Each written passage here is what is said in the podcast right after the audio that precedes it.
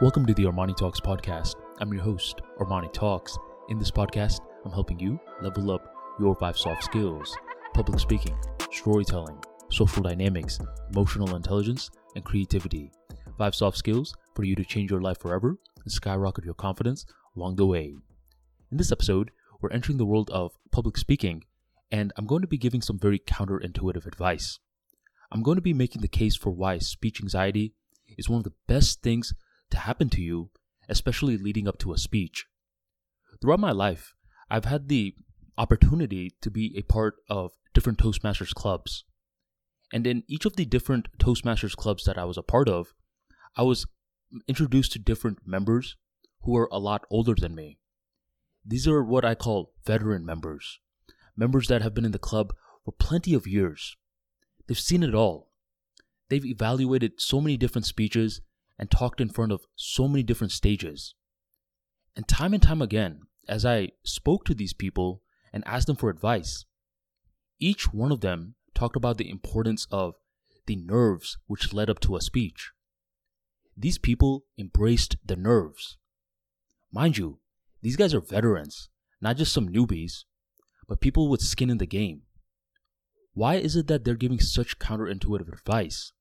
Why are they making the case for speech anxiety. That's not how they viewed it. They viewed it more as speech excitement. Because when you think about it, anxiety and excitement are the same exact physical sensations. The only thing that's different is the perceptions regarding the physical feelings. For these vets, initially, they didn't like speech anxiety. They viewed it in a very negative light. It bugged them the night before a talk, their palms are all wet, their mouth is all dry, eyes are watery. They didn't like it in the beginning stages. But as they proceeded on with more and more speeches, they were able to learn that this energy was just that energy. And whenever they were missing the energy, they started to feel very off. Something about their tonality was off. Something about their body language didn't have much fire. And overall, the audience could sense it. It's as though their speech was time and time again falling flat. So when I was talking to these individuals as years went on by throughout their journey, they were giving me some facts.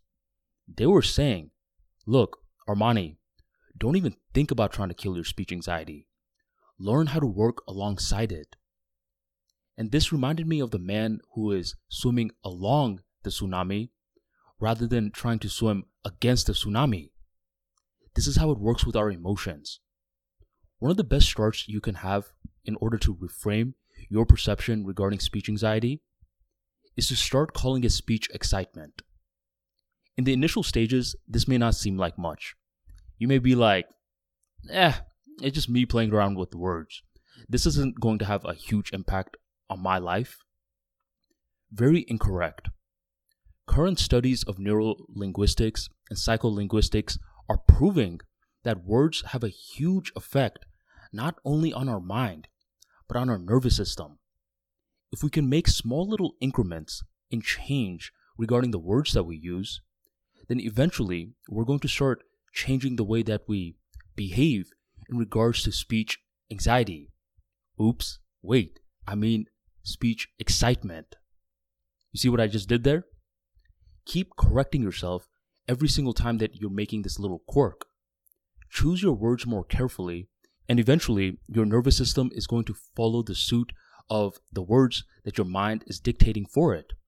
This is when the mind influences the nervous system, and this is when you start to understand psycholinguistics and neurolinguistics programming on a first hand basis. Public speaking is a gift. Communication skills is even a bigger gift. The ability to express yourself with your words that you chose based off of the thoughts that you experienced firsthand, money can never buy. So rather than trying to run away from speech anxiety, take the path less taken. Learn to work alongside it, and eventually, it's going to be the drug that you never knew that you needed. But this sort of drug helps you in the long run and makes you much more charismatic in the process. If you want more practical insights like this into the world of public speaking, be sure to check out the Speaking Wizard, which covers practical insights into how to manage speech anxiety, turn it into speech excitement, craft a beautiful speech, and deliver it with the utmost confidence. Sound interesting? If so, check out the link in the description box right on below. And thank you for joining the Armani Talks podcast.